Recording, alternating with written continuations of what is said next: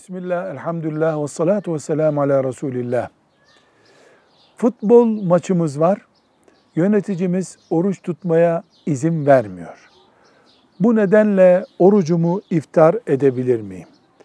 İslam dininde birisinin maçı var diye iftar etmesine izin verilebilecek hiçbir ruhsat kapısı yoktur. Velhamdülillahi Rabbil Alemin.